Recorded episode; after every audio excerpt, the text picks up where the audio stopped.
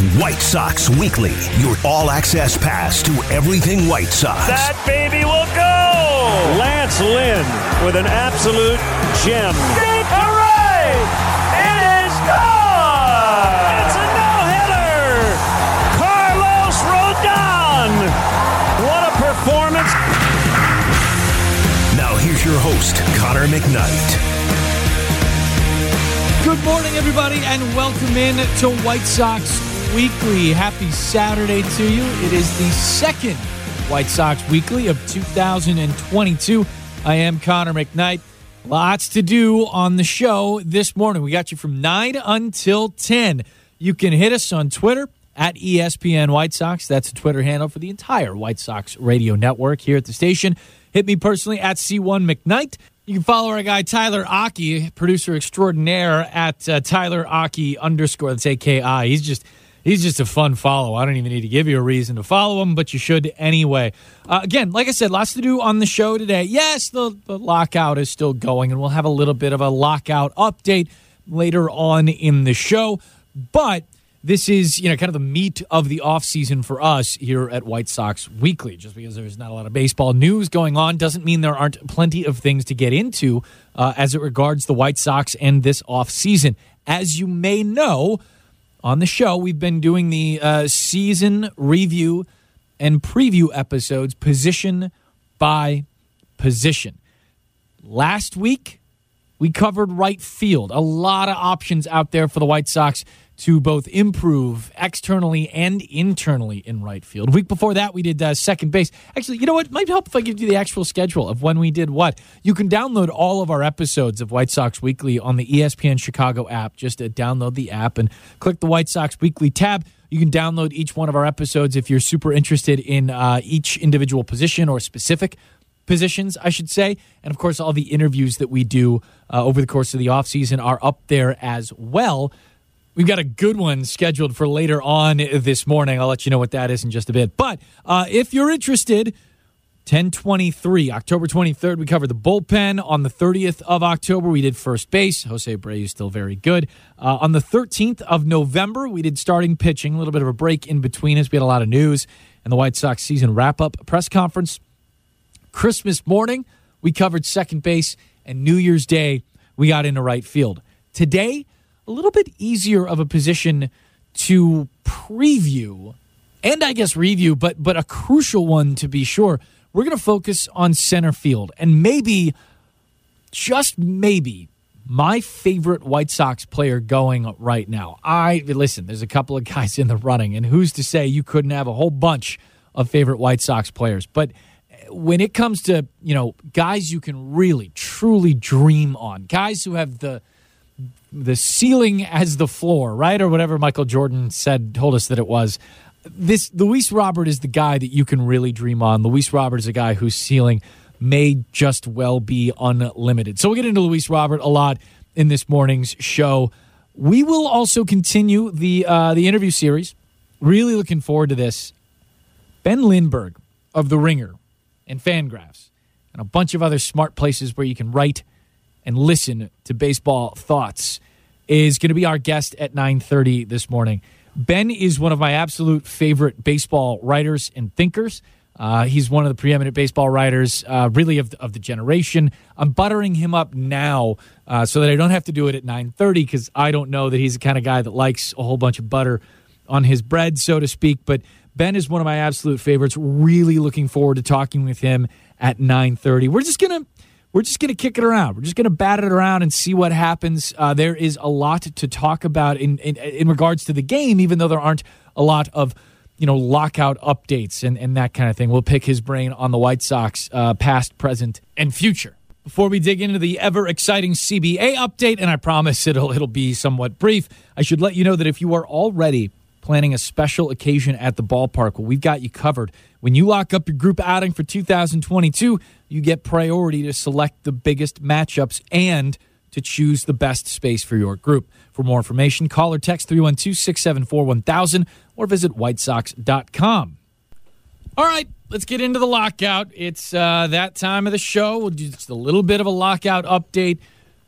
And then we'll move on to some actual baseball. So, yesterday afternoon, Friday afternoon, Evan Drellich of The Athletic, which, by the way, congratulations to The Athletic. They're, uh, you know, near and dear to many baseball fans' hearts. They've got some dedicated reporters. James Fegan is the White Sox athletic reporter. Jon Greenberg, who's uh, closely associated with the ESPN 1000 station, having uh, been here for a little while and one of the founding members of it. Uh, the Athletic just got uh, bought by the New York Times, which, yeah, good for them. That's great. Big step up. Congratulations. Uh, they do some great work over there. Anyway, Evan Drellich, The Athletic, had a report out that uh, I don't know, conversations are, are percolating. It had been kind of a dead period here since December 2nd. That was the last time these two sides, the uh, MLB and the Players Association, had met. It's been since December 2nd that they've talked about anything substantial, and the idea was that they were going to let the major economic issues wait until after the first of the year. It is decidedly after the first of the year, um, and now there there is apparently uh, a number of reports that says Major League Baseball plans to present to the Players Association uh, some of their ideas on the core economics of the sport a little bit later this month. Uh, like I said, it'll be the first time since December 2nd. These two have really talked about the big money issues. That doesn't mean necessarily, writes Drellich, that pitchers and catchers are going to report on the 13th or 14th, depending on who you root for and where you're at. I mean, if you're listening to this show, it's likely the White Sox, and that's the 14th, or at least it's scheduled for now. Uh, and he does write that, unfortunately, the start of spring training remains in peril. I'm not sure exactly how much peril, but certainly some peril. Uh, MLB, uh, just as kind of a refresher, it seems that Major League Baseball hasn't offered much. Uh, they have, uh, in, terms of the way of, of what we're negotiating about, what we're willing to talk about, right? How much they've offered is another conversation, but that they've offered um, kind of a, they said, hey, we're willing to negotiate, according to the players. They said, we're willing to negotiate as long as you agree to this, that, and the other thing. Then we will begin to negotiate as long as we take these things off the table. The Players Association didn't like that very much. From the ownership's perspective, they've kind of said, well, listen, you're all over the place with what you want. You, you want this thing, and you want that thing, and you want this thing, and you want that thing. And it kind of sounds like Major League Baseball is is really trying to get the Players Association nailed down on what is most important. The Players Association has um, has been trying to nail Jello to the wall a little bit. They they've got anti tanking in their sights. Uh, they don't want teams. They want competitive balance. Uh, they're looking to get pay- players paid more in their first six years of major league service time. Obviously, that's something we talk about a lot on the show. Um, so it sounds like in the next month or so, these two sides are going to finally meet for the first time since December 2nd, talk about the big money issues. And it sounds like the collective bargaining tax, that threshold at which uh, teams over the number have to pay a certain amount of tax on the dollars they go over, and their Major League Baseball payrolls and teams that are under you know, get uh, there's there's no salary floor right now, and that's part of the conversation too. So that's kind of where we're at. It's a little bit expected, but I will say, and it, and it gives me no joy to say it, but I, I will say that over the last two weeks or so, kind of since just before Christmas, you know, I had been kind of holding out hope in, in the folks that I'd talked with, and just kind of some some smarter people than I uh, about this situation that maybe we we had a good shot of, of either starting spring training on time or, barring that, missing some of spring training and still being able to hit opening day. Given the tenor of some of the reports now and some of the conversations, I don't I don't know that I hold that same optimism. Is it possible still? Absolutely. It's totally still possible, and I hope that's the case. Everybody listening knows that I like baseball and want to watch it from opening day to the end of the World Series. And I know a lot of fans feel the same way. Almost all fans would, I, I, I think. Um, but it seems that we are in a bit of a a bit more tenuous situation than I had hoped for. Still one that is rectifiable, but one that's just a little bit more jumbly than I think uh, everybody well than than I had hoped. That's for sure. And I hope it'll come off as, as Pollyanna ish about this, right? I don't think that I was whistling past the graveyard. I know a lot of Sox fans um, felt the same way, or at least just judging things based on the, on the interaction on Twitter and stuff. I just, you know, there there is a large economic um, benefit to playing games, right? I mean, owners get the turnstiles moving, butts in seats, and beverages sold, and players get to cash checks and play games, right? I mean, there's a large economic advantage to playing baseball as opposed to not. But when it comes to, you know, lockouts and collective bargaining negotiations like this, uh, there are obviously some standstills that can occur and deadlines and we've yet to hit one at this point. I mean, kind of the start of spring training might be one soft deadline, but opening day is certainly a hard one. There are deadlines coming up here that could force some action, and often we see these kind of negotiations in sports, whether it's the NBA or NFL or baseball in the past, um, get pretty close to the deadline before any real moving and shaking starts. All right, so that's kind of the nuts and bolts of it. That's where the lockout sits, or at least that's the the latest that we've gotten. I know it's not a whole bunch of fun, but you know, labor negotiations very rarely are. I want to get back into, and we'll tease it just a little bit here. We got a break coming up, and then we'll get real into it.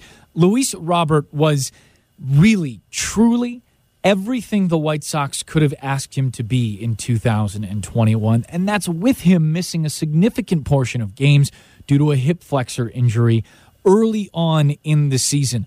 Robert is the kind of guy that is going to get dark horse MVP consideration as 2022 begins, whenever that is. He's the kind of guy that could challenge with the tools he's got for best player in the game. And if you think I'm crazy, well, stay tuned because I think I can prove it to you on the other side of a quick break. You can enjoy the best views of the ballpark with an all inclusive experience in premium seating. Ticket packages start at just 20 games and include flexible payment plans postseason options, and more. For more information, call or text 312 674 1000 or visit whitesox.com. We sing the song Luis Robert when we come back. It's White Sox Weekly on ESPN 1000. This is White Sox Weekly on Chicago's home for sports. ESPN 1000. We are talking White Sox. This is White Sox Weekly. If you missed the show, we put the podcast up on the ESPN Chicago app, so listen on your time. White Sox Weekly, ESPN 1000, Chicago's home for sports.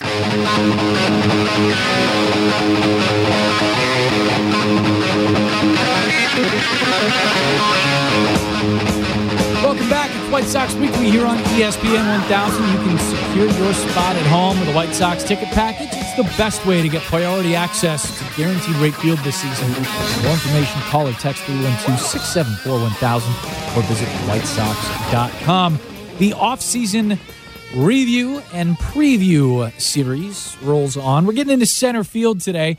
Ended the last segment talking a bit about Luis Robert and hyping him up. Lord knows he doesn't need me to do it. His play has done plenty of talking in 2020, his rookie season, and 2021. But before we get back into that, uh, just a quick reminder: Ben Lindbergh of The Ringer is coming up at 9:30. He's our guest. Really looking forward to that. He is one of my favorite baseball writers in the business. Uh, for what it's worth, the Hall of Fame voting continues. Uh, ballots were due just a couple of weeks ago. Ben is a Hall of Fame voter.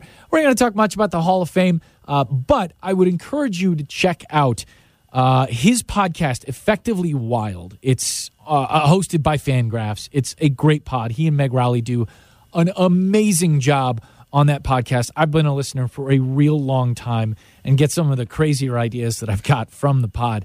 But uh, Ben kind of outlined his stance on Hall of Fame and its voting in that pod. Uh, I want to say a week and a half ago today. So go check it out if you're interested. I think it's a worthy conversation, and he had it there with his listeners. Ben's coming up again at 9:30. So in the season review preview segments here on White Sox Weekly during the offseason, we've taken a look at a couple of I don't trouble spot positions, right? Or at least positions where the White Sox answers, you know, second base, right field, and to a certain degree when we did the bullpen, Kendall Graveman wasn't signed. Places where they might make additions uh, and, and, change this the, the landscape of that position a little bit for 2022. Today, we look at center field, and it's a completely different feel, obviously, because Luis Robert is that guy and is going to be that guy for seasons to come. The solution is on the roster. But for me in center field, when I look at the White Sox in 2022 and 2023 and 24 and 25 and 26 and 27, the length of Luis Roberts' contract plus the extension that I hope he signs with the White Sox after that, it's apparent that not only is the answer to center field on the roster, but Luis Robert is one of the guys on this team that has everybody looking and saying, oh, that could be that guy. You know, that could be that guy that elevates his game to otherworldly proportions. That's that guy that if everything comes together, and, and that's not to say that it hasn't already, at least for stretches in his very, very young and very, very brief career, uh, where if everything comes together, he can he can carry a ball club for a week and a half or so. He can be that guy uh, around which you build. He can be that guy that's the five tool, six tool player, if you believe Frank Thomas, and, and why shouldn't you?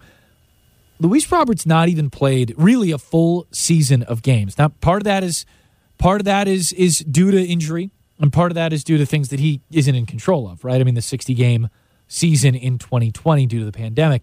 He played 56 games in 2020. That was his rookie year, and it was marked by a, a, a brilliant debut followed by about, well, I shouldn't say followed by, but the last four or six weeks of which he really hit a wall, uh, kind of one of those rookie walls. He was swinging a lot, swinging and missing at a lot. Breaking balls were absolutely killing him. But in the playoffs, he hit an absolute tank shot against the A's. I think the thing went 789 feet. It was it was just an absolute mammoth home run. And in 2021, it was a season that was bifurcated by injury. Right in the first part of the year, he only played 68 games. In the first, you know, five weeks of the season, there was a lot of contact, there was not much power, and there was some pretty good center field play. Then he got hurt.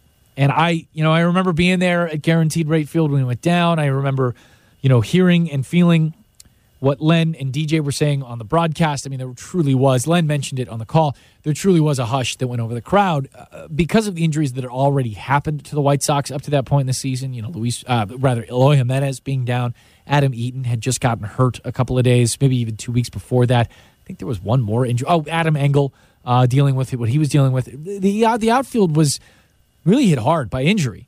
So when Robert went down, not only was it another starting outfielder, but it was Luis Robert of all people. And yeah, he had some injuries in the minors coming up after he'd signed, uh, but this was a different situation. This was a different feel.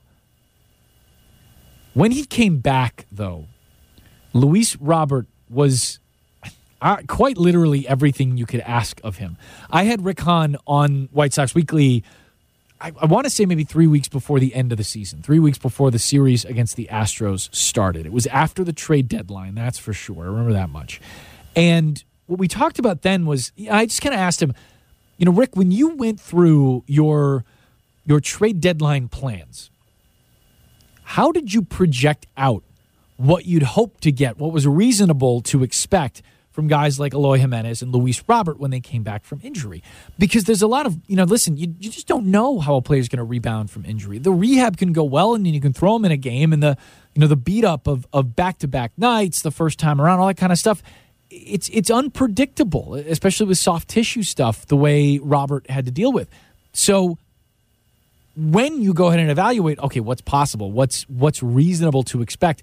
What more do I have to add around this team, knowing that it's it's possible Robert comes back as just a you know a glove first guy. He can handle center field, play defense, and, and whatever he gives us at the plate is a bonus because timing's going to be a factor, and you know his ability to you know to be durable, to, to have that stamina is, is going to be in question, and rightly so due to the injury.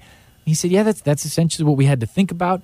What Robert has given us since we got back was absolutely incredible, and that that really kind of stands out in the numbers. In the games after his injury, it was 43 starts in total, 180 at bats. He hit 350 with a 389 on base and slugged 622. It's an OPS just over a 1,000, 10 11 if you're counting. 12 home runs, 13 doubles, 35 runs driven in, and he was batting out of the you know top third of the lineup for a lot of that, and was you know obviously moved up into the two spot after I think that game one loss to the Astros in the playoffs too, which I quite liked uh, that balance of the lineup. Just two stolen bases, and obviously when you're coming back from injury like that, you're not looking to push it. That's for sure. Luis Robert is, you know, I, I mentioned it off the top of the show, the kind of talent, the kind of five tool guy that you're going to see in a lot of betting spots if you're into it um, as kind of that, you know, maybe fourth or fifth or sixth best favorite to win an AL MVP, I think, in 2022. He'll be some fun bet. You know, he'll be a fun bet to make, a fun money to spend. Um, I, I, think he's got the talent to do it. I think, you know, you, you can look around this division, uh, look no farther than Byron Buxton, perhaps, and see, you know, kind of the way that they look at Buxton, uh, the way the Twins look at Buxton, and see kind of a, a shadow of Luis Robert. Now, obviously, Robert's much earlier in his career, but Buxton's that kind of guy. In fact, when we were previewing the Twins before last season started, I had Cory Provus, their radio play-by-play man, on, and I asked Cory if Byron Buxton plays 145 games in 2021, then finish the sentence. And he said, well, then Byron's an MVP candidate because that's all he needs is to be healthy for 145 games, and the talent's going to win out. And that's you know, that's what I think a lot of people see Luis Robert as. We've got Ben Lindbergh of the Ringer coming up in just a couple of minutes. I'll ask him the same question. If Luis Robert plays 145 games, then finish the sentence. And I, I think, you know, what you're going to hear from him is is much of the same. Now, that's not to say that Robert doesn't have, I don't know, some warts in his game. Obviously, staying healthy is important. Availability is the primary ability of a ball player in this day and age. That and maybe versatility, a lot of adverbs. But the way he plays defense, you know, his center field is up there. And I don't even think that he was going at 100% speed or, or maybe reaction time or quickness out there in center in 2022. And I think, again, that stems from the injury itself. He's a little swingy, he's aggressive. A little bit like Tim Anderson in that regard. What he swings at, he can get to, though. Uh, Luke Hooper of Fangraphs, incidentally, wrote a really interesting piece about the adjustments Robert made after coming back from his injury. He opened the stance and then opened it a little bit more and opened it a little bit more and really got to fastballs. I mean, he clubbed fastballs for power last season. Sliders gave him a little bit of trouble. It does everybody, but he even still handled that breaking ball fairly well. He's aggressive early in the counts, is Robert, and that benefits him some. I'm seeing that in and around baseball. That, you know, getting that pitch early and often if you can is an opportunity to hit for a little bit more power than deeper in counts. And, I'm not talking about, you know, two strike counts. I'm just talking one more pitch down the line, right? I mean, everybody knows that hitting with two strikes is a lot harder and you see lower slugging percentages. But early on in the count, real early on, I think you're seeing some guys with, with, um, real good bat to ball abilities, kind of get after it. Robert showed me something. It was against the Twins after he'd come back from his injury early on, too. He was facing Bailey Ober, 25 year old rookie. He faced the White Sox a lot last season. And he wasn't, he wasn't all that good or anything like that. The whip was 1.02 for Ober. He only threw 92 in a third innings, ERA of 4.19, but he was having a pretty good start. And he uh, he fell behind Luis Robert he threw him a fastball that wasn't close, and then something up and in that wasn't close either. So he's 2 0, right? And he gets a curveball from Bailey Ober. Robert does. And he lets it go. I mean, just this mammoth shooting for the fences, home run kind of swing. And I remember kind of going, oh man, that was a that was a big one. And DJ pointed out on the broadcast how much he loved that swing. He missed, swung and missed. Did uh, did Luis Robert, but how much he loved that swing. And the reason why was because he knows he's got this guy, right? He's got this guy timed up. He knows what kind of stuff he's got. He guessed at the curve. It wasn't a bad timed swing. He just swung over the top of it. It was an okay curve ball, and he just missed it by a little bit. But Robert knew that in that spot, I'm 2 0. I think I'm getting the curve ball. Swung at it, missed, gave it his home run swing. But now, Ober, and this is the way DJ tells the story, now Ober knows he can't come with that again. I've got that timed up, and that is that's his best breaking ball. Now he's got to bring me a decent fastball, or at least that's what you'd expect. You know, you're trying to force him into that pitch. So he lets it go on that 2 0 curveball, swings over the top of it, goes for the fences, that kind of thing. And then he gets his heater. Gets his heater, lines it the other way for a double. And I just, you know, that at bat, that he's smart. He's an inc- I think he's an incredibly smart hitter. And and to do all of that, to make all of those gains after being hurt and not playing is wild to me. Absolutely wild. I am, you know, I'm over the moon about the potential for Luis Robert in 2022. And a lot of White Sox fans are. I'm glad that we get to do this part of the season review and preview episodes because, you know, second base is, it's got some question marks. And right field, same situation. But when you get to center, man, when you get to center field, Luis Robert and the White Sox really shine in terms of depth chart.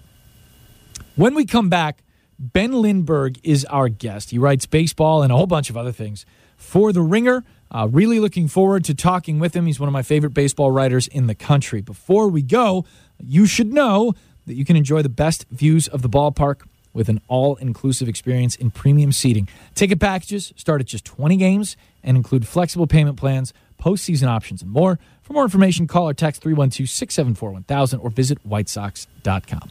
Ben Lindbergh of The Ringer is our guest on White Sox Weekly next on ESPN 1000. Chicago's home for sports is the home of the White Sox. This is White Sox Weekly on ESPN 1000. Chicago's home for sports is the home of the White Sox. We're on twitch.tv or the Twitch app. Follow us at ESPN 1000 Chicago. Welcome to White Sox Weekly on ESPN 1000.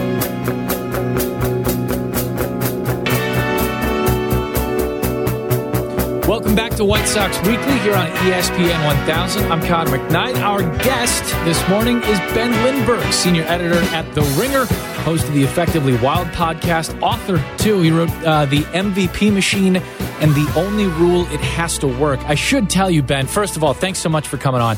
Uh, the Only Rule It Has to Work was the one Christmas gift I got this Christmas, and it is scheduled to be the book I read on my honeymoon in a month. So no pressure. I hope it's good. Oh wow, yeah, that is a lot of pressure to live up to. well, I hope that you had some other backup gifts, or or you got a gift receipt or something, just in case it's not what you wanted. But uh, but yes, happy to be here. Thank you for having me. And and we hosts of baseball shows have to help each other out through these light content times. That we do, and I, you know that's kind of where I want to start, Ben. I how is baseball life right now, and do you have any advice to fans who are watching the frozen stove and or the lockout conversation that's kind of going on slash you know not going on these last couple of months? Well, pursue some other hobbies and interests. no, I don't want to steer people away from baseball. I mean, look, I, I think it's not great for the game and for the sport that it's just a, a dead zone right now, that there is nothing new to talk about. There isn't really even anything new on the negotiations front, right? So even if you wanted to talk about the lockout, there's not much new to say there either. You know, I don't think that everything we like in every sport has to be a, a 24 7, 12 months a year exercise. In some ways, although I miss baseball over the winter, I appreciate getting to take a breather, right, and think about other things and work on other things. Things, and absence makes the heart grow fonder, and then it comes back, and you're happy to have it back, right? But usually there is that steady drip, right, of rumors and news. And I'm not even a big rumor guy who is, you know, refreshing MLB trade rumors every five seconds, but it has been a little bit different this year, right? Not even to have the signings, have the trades, just kind of that quiet background noise of the baseball off season that we're so used to, we kind of take for granted. And now it's just been radio silence in a lot of respects. So if you're someone who's following the game in a typical way, it's just not there for you right now. So, included in, in some of the rumors we do have uh, about the lockout, about the CBA, are some proposals of new rules, some ideas that are either kind of off the wall or just kind of, you know, skeleton structure rules that I'm sure will change as negotiation comes around. But I wanted to ask you, I, I hope in the spirit of the Effectively Wild podcast, something a little bit more, a little bit crazier. If you if you Ben could slide a rule just at one page in the middle of the CBA, and at some point in the season they'd get to the rule and be like, "Oh my God, this is in here. We have to play by it now." What would that rule be? Uh, Real or imagined, wild or not, on field or off? I don't know. Like some things that you guys have covered are putting hurdles in between the base pads just for fun. Uh, a Shohei Yeah. Ohtani clone on every team. Is there is there one thing that you need in baseball in 2022 and beyond? You name it. We have talked about it and entertained the hypothetical on the podcast at some point, and whether it's running the bases backwards or whatever it is, I think you know there are some real and, and realistic proposals that I like. One idea that I think is kind of interesting, just because I'm a, a big opponent of, you know, the the Manfred Man, as some people call it, or whatever you want to call the uh, the extra automatic runner in extra innings. I'm I'm hoping that will be behind us. We will see, but other people have proposed other sort of sudden death methods that we could use. And look, I'm fine with just regular old extra innings the way they used to work. Sure. I like long games, and I'm totally fine with that. But I kind of like the idea of just removing a fielder every inning or at some regular increment. You know, it's uh, almost like uh, pulling players off the ice or something when you're late in the game and maybe you get a three on three going or something. That would be one way to end the game a little earlier, and then there'd be a lot of strategy. Where do we position the remaining fielders, right?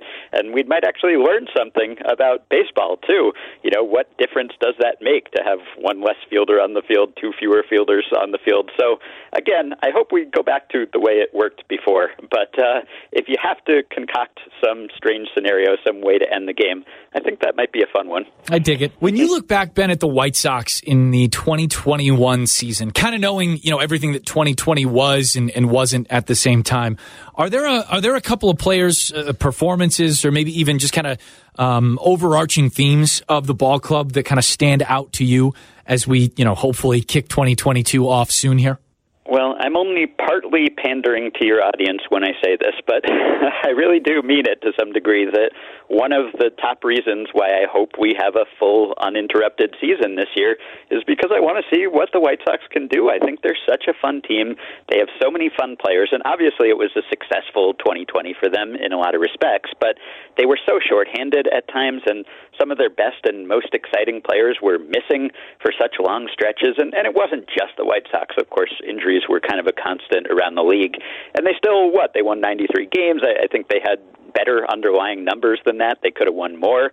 But you look at all the players they were missing for months at a time, whether it was Madrigal or Jimenez or Grandal or Robert, you know, just on and on, these absences. And they managed to fill those holes. And, and I think it's a, a testament to the depth of their talent that they did. But I just want to see what they can do in a full, healthy, uninterrupted 2021 with all of those guys clicking. You know, Luis Robert, you saw the, the breakout he had after he returned from injury and seemed to make much more contact, although he was still certainly not a selective swinger. But I want to see what these guys can do together as a unit. And, you know, they're one of the teams that maybe has a, a hole or two to fill and will have some things to do whenever the lockout is finally resolved. But even as they're constituted right now, you'd have to think that they're clearly the favorite in that division and that they'll be the most entertaining team in that division. And really, the fact that the White Sox, as a franchise, have never made the playoffs in back to back full seasons, uh, you know, of course, they made it in 2020 and 2021, but not in full seasons. I'm sure that is not news to your listeners and to White Sox fans in general, but that always blows people's minds when I share that stat, just because the White Sox have been around for so long and they just haven't had those periods of sustained success. And they kind of get the short shrift, I think, when people talk about curses and droughts people don't talk about the White Sox curses and droughts enough, right? They deserve to be mentioned in the Cubs and Red Sox conversations and, and Cleveland as well. I think you just picked up about uh, 6,000 more White Sox followers on Twitter with that part. I know how to cater to my audience. It, it works, man. Hey, listen, over the offseason, we've been doing like a, a series uh, of review slash preview episodes, position by position, because, you know, content and lockout and everything. And today we focused a lot on center field, Luis Robert. And I, I mm-hmm. kind of promised that I'd ask you this question the way I asked Cory Provus this question about Byron Buxton heading into last season. If Luis Robert plays 145 games, then finish the sentence. well, then the White Sox will have a very successful season, and I, maybe this is a bit of an overbid, but it would not surprise me at all if he got MVP votes, let's say. I mean, I don't see how he couldn't if he continued to play at anywhere close to the level where he was late last season. Now, when he came back, uh, he was a, a top 10 position player from, you know, whenever he returned mid-August on. Can he do that over a full year with his selectivity issues? It hmm. would be tough, I think, but I think he's shown signs of growth as a hitter, so I think he could potentially curb that as he gets a little older. And he's just so talented in every other aspect of the game. You know, he's just so valuable on defense, on the base paths, et cetera, that even if he didn't sustain that level of offensive production, he's going to be one of the best position players in the league, I would think. You know, so it's a it's an unusual profile you know, can you make that kind of free swinging nature work? It's him and Javi Baez and not a whole lot of other guys who fit that profile and can succeed at that high level. But really, that is one of the most intriguing questions to me. You know, give you a, a full healthy season of Robert, how good can he be? You know, and this might not be his peak in 2022, but if he could keep at least some of the strides that he made late last season and just stay on the field, he's going to be a ton of fun to watch. So it's interesting you bring it up that way because I, I the White Sox have another player that fits that profile a little bit, and it's Tim Anderson. Now, mm-hmm. he's succeeded for a, a, whole bunch of different reasons, but I, I wonder what you think, Ben, about the idea of teams really diversifying the lineup, I guess. You know, the Sox traded Nick Madrigal to the Cubs at the deadline for Craig Kimbrel. We've, we've talked and written about that a lot here on the show yeah. and in other places. Um, trade aside, like what it cost aside, the idea of having Madrigal, who is this supremely contact oriented guy, mixed in amongst a swingy Tim Anderson and a very swingy Luis Robert and Jose Abreu, who can do the same at times in his in his you know season run. Is there is there over is there more benefit to having a guy that's like Madrigal in a lineup that the White Sox have? Should there be a, a larger diversification of, of talents and swing profiles in a particular one through nine? Or or if you roll a bunch of talent out there, do you just hope over 162 it, it kind of takes over?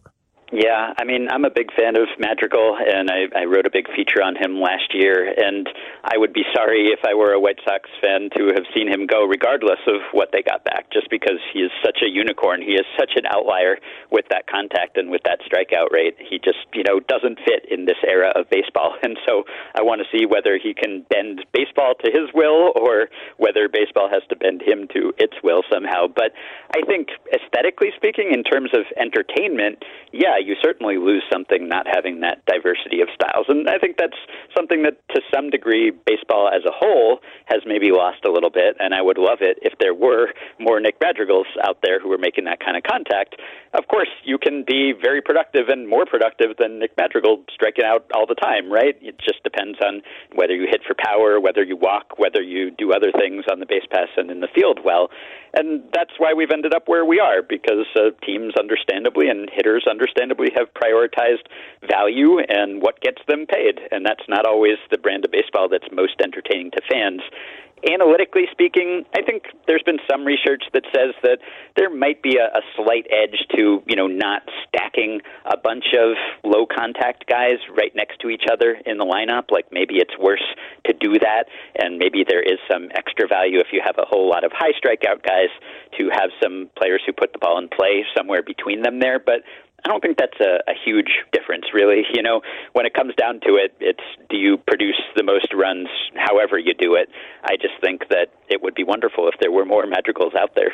For about a month after the White Sox season ended at the hands of the Astros, uh, I vowed to not take from just one series, know, kind of a a one thing that the White Sox need to do differently in 2022. You know, after every postseason, we kind of get this, you know, after the Royals run, it was, oh, just have a lockdown bullpen. Or after the right. Cardinals thing with David Freese, it was just like, oh, don't strike out. Stay alive for 12 mm-hmm. pitches and see what you can do, that kind of thing.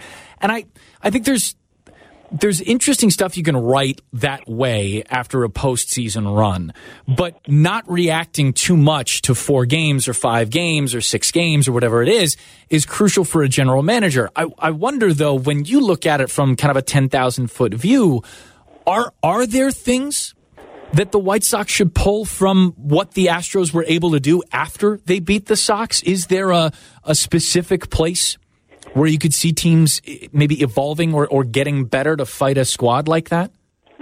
Your impulse to avoid drawing grand conclusions from a pretty small sample is smart, and I try to do that too because it is so easy to fall for the narrative and the recency bias and the way that one team wins in one month. I mean, that's all it is, right? It's one hot month, and whoever has the best month ends up on top at the end. And really, both of those teams, I mean, Atlanta, Houston, they were just staggering to the finish line, right? I mean, yeah. they're calling up pitchers to just try to have someone start in the World Series I mean, this was a year when injuries just sank so many seasons, and the White Sox, uh, of course, were victims of that at times too. So I don't know that I would say go back to the drawing board and do something completely different? I mean, yes, there are some indications that maybe contact, all else being equal, is a little bit more valuable in the postseason just because against high velocity pitchers who you tend to face more often in the postseason, it seems like contact hitters maybe suffer a smaller penalty against those guys than others do. But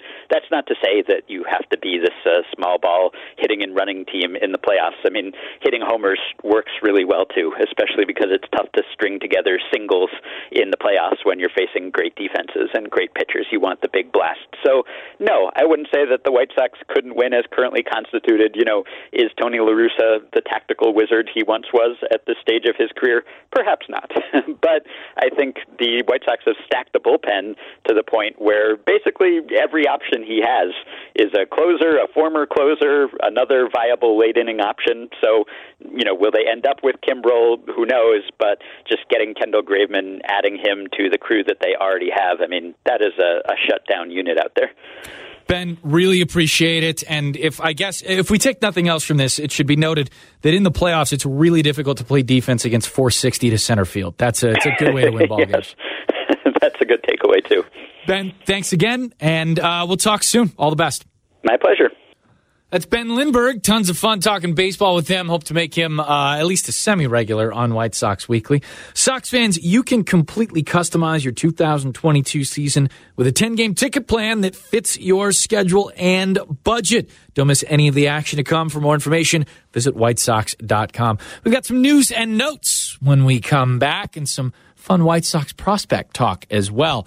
It's White Sox Weekly on ESPN 1000. This is White Sox Weekly. On the home of the White Sox. ESPN 1000, Chicago's home for sports.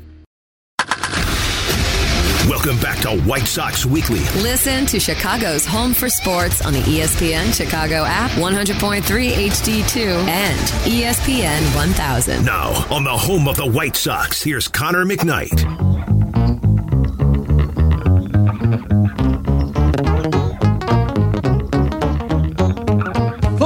Here on White Sox Weekly. Just talked with Ben Lindbergh of The Ringer. Great guest, awesome interview. If you missed it, go to the ESPN Chicago app, download that, head to the White Sox Weekly page, and download the podcast. Get them all. We took a look at Luis Robert in our season series of the review preview position episodes.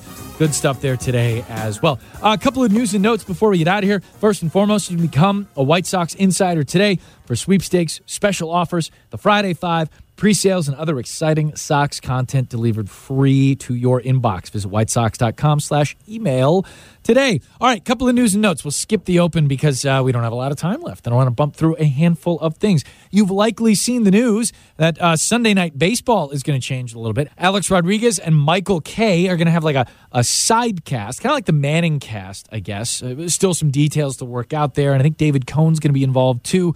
That's somewhat interesting. Uh, wanted to mention this on MLB.com. You know, it's not a whole lot of content, what with the lockout right now, but they put together a piece. MLB.com did. It's uh, William Board, Jim Callis, Sam Dykstra, some of the prospect guys.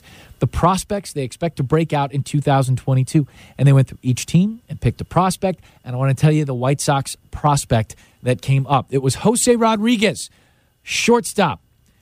Here's the write up. While many of the White Sox best young prospects struggled a bit in 2021, Rodriguez bucked that trend by hitting 301 with a 338 on base and slugging 469, 14 homers, 30 steals in 111 games while advancing from low A to double A. Signed for 50 grand out of the Dominican Republic in 2018, he could have at least averaged tools across the board and has a chance to stick at shortstop. He was the White Sox prospect most expected to break out by MLB.com. And if you want to know more about Jose Rodriguez, go download the episode back on October 30th. We had Chris Getz, Assistant General Manager and Director of Player Development, on. We talked a lot about White Sox prospects, including, and actually a lot, about Jose Rodriguez.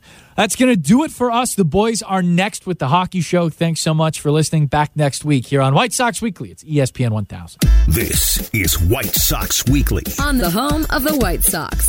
ESPN 1000.